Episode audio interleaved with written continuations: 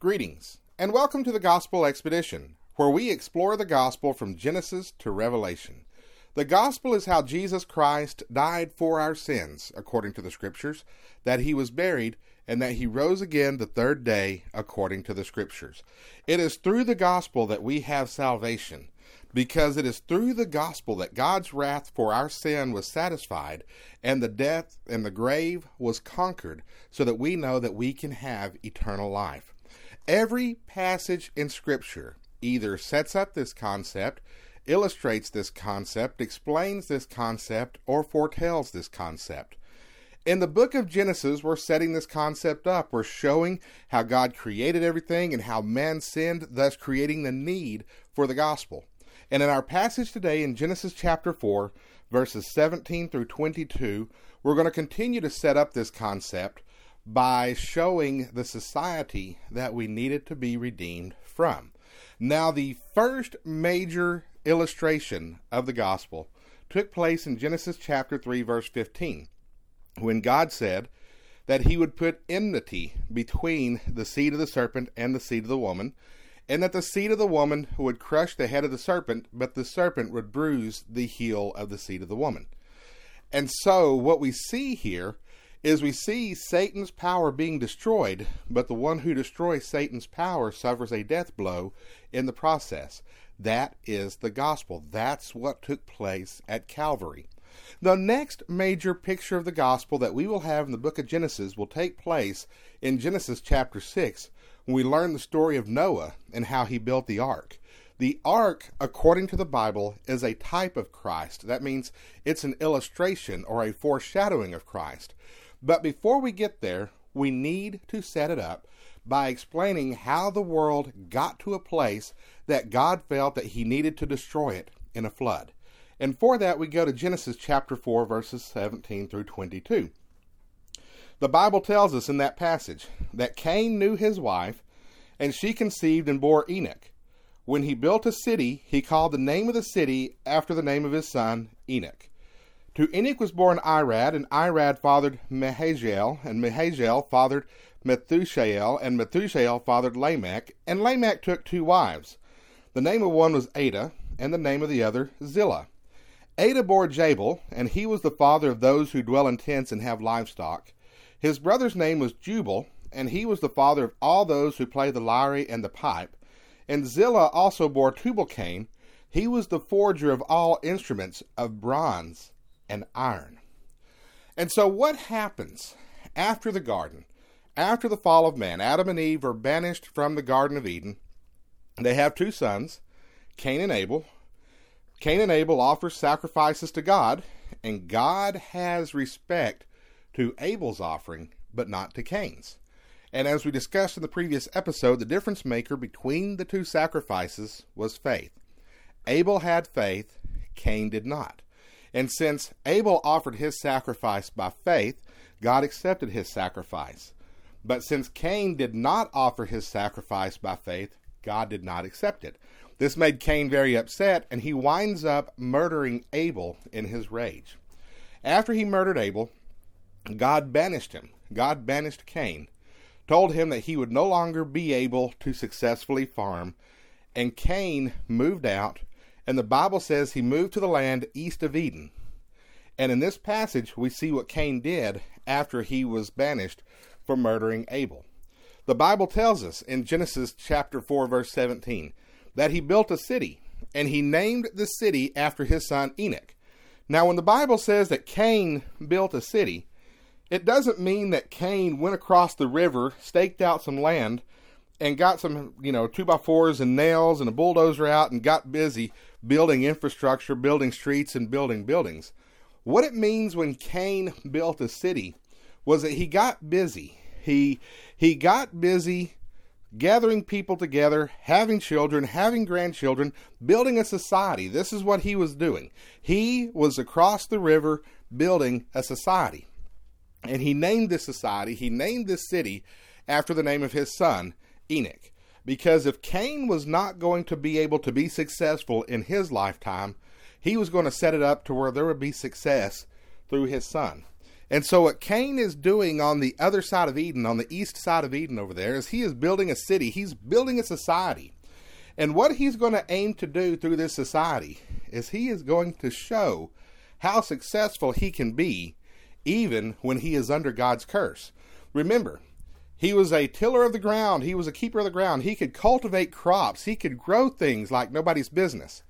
But when God punished him for murdering Abel, God took that ability away from him. So Cain is going to show that even with his gift taken away, he can still be successful without God. And so what he does is he goes and he builds this godless society to the east of Eden. And as we see this progress and we see the different generations through Cain's descendants, we see that we have one man in verse 19. His name is Lamech. He took two wives. Now, during the marriage debates of the early 2000s, when we were when we were debating as a society in the United States, what is a legitimate marriage? Those of us who know the Lord as our Savior, Christians, we declared that a biblical marriage, a godly marriage, is a marriage between one man and one woman. And one of the comebacks to that argument was if you read the Old Testament, you'll see that there were many men in the Old Testament that had multiple wives. And when you read the Old Testament, you'll find that that's true. What we see from Lamech here having two wives is that the concept of being in a polygamous marriage was not God's invention. That was not God's inception. That was not God's direction. But that was sinful man's invention. That was sinful man's direction. That was something that man came up with apart from God as he sought to build a godless society. So we keep on and we, we see how Cain's society is doing here. We see in Genesis chapter 4, verse 20, that Adah bore Jabal, and he was the father of those who dwell in tents and have livestock. So Cain can't grow crops, but guess what? One of his descendants is going to be an expert at keeping livestock. And so what you find here in Genesis chapter 4 is you find the first cowboys, you find the first livestock technicians, the, the first farmers who became exceptional at keeping cattle, at keeping oxen, at keeping all different types of livestock and cultivating livestock to be a resource for mankind. He was the father of those who dwell in tents and have livestock. His brother's name was Jubal, and he was the father of all those who play the lyre and the pipe. And so, what you have in Cain's society is you have expert agricultural minds, and you also see the cultivation of the arts. You see the cultivation of music. You see the cultivation of the humanities, of philosophy. And it becomes truly an, an inspiring, not necessarily inspiring, but it truly becomes an amazing thing to see to see this society develop a strong agricultural economy a strong um, entertainment music arts community and when you move on you see that zillah bore tubal-cain and he was the forger of all instruments of bronze and iron and so what happens in cain's society is not only do they become experts at agriculture not only do they become aficionados at music arts and entertainment but they also experience many technological advances. Now, none of these things in and of themselves are bad. I mean, livestock maintenance, livestock, uh, tech, you know, keeping livestock and at agriculture, it's a great thing. We have an amazing agricultural system in America today that allows us to have one of the most robust food distribution programs. Um, obviously, arts and entertainment in and of itself is not a bad thing. There have been a lot of great musicians and a lot of great musicians who were Christians who used their gifts and abilities to spread the gospel. Rich Mullins comes to mind. Uh, Michael W. Smith comes to mind. Uh, several of these great musicians come to mind. And obviously, technology is not a bad thing because I'm using technology now to discuss the gospel. Where all of this goes wrong is when we use these things to show God that we don't need Him and that we do not want His presence in our lives. And oftentimes, I've seen when people take a spiritual fall, they step away from church, they step away from the scriptures, they step away from God, and they begin to pursue earthly success, earthly pleasure, earthly accomplishment because it's a way they have to try to soothe themselves after their spiritual fall. And while this may look good on the surface, Cain's society looked good on the surface. I mean, it gets to the point where by the time we get to Genesis chapter 6, the sons of God, those being Seth's descendants, decide that they want a part of it. While it looks good on the outside, inside, spiritually, it still leads to death. And that's why we need the gospel. Because when you experience a spiritual fall, you can try to doctor yourself and try to self medicate through these things of the world. But at the end of the day, that really has no real benefit to you. The benefit comes in being able to heal spiritually. Now, Cain's ungodly society grows. It grows over time and it becomes worse and it becomes more evil and it becomes more godless and it becomes more seductive. That when we get to the beginning of Genesis chapter 6, we learn two things. Three things, actually. One, that the earth is full of violence. You remove God from the picture and that spiritual consciousness and awareness of God's presence, and there is no limit to how evil and how low man can go. We see that the earth becomes full of violence. The second thing we see by the time we get to Genesis chapter 6 is we see that every imagination of the thought of man's heart is only evil continually. Without the presence of God, without an acknowledgement of God, without a desire to make God happy or to be on the right side of God, there is nothing but evil and darkness.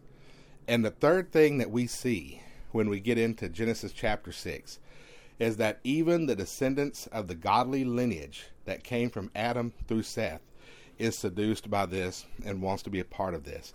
And thus, as bad as things get, it draws God's judgment. Now, what we're doing here is we're setting up the next picture of the gospel because God is going to execute his wrath and his judgment on the earth in Genesis chapters 6, 7, and 8 by flooding the world with a worldwide flood. He's going to destroy all evil. He is going to destroy the ungodly society that man has created.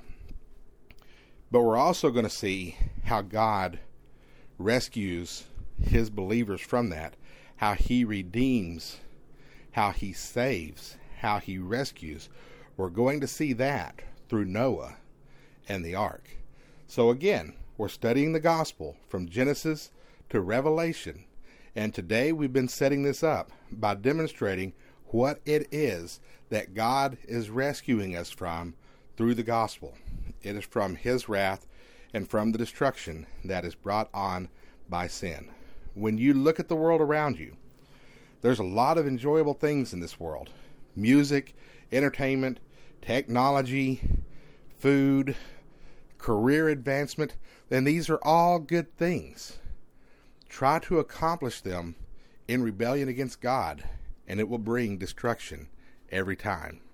Trust the Lord, trust in His redemption, trust in His love for you, and the things that you do in this life, let that be a reflection of the relationship that you have with Him.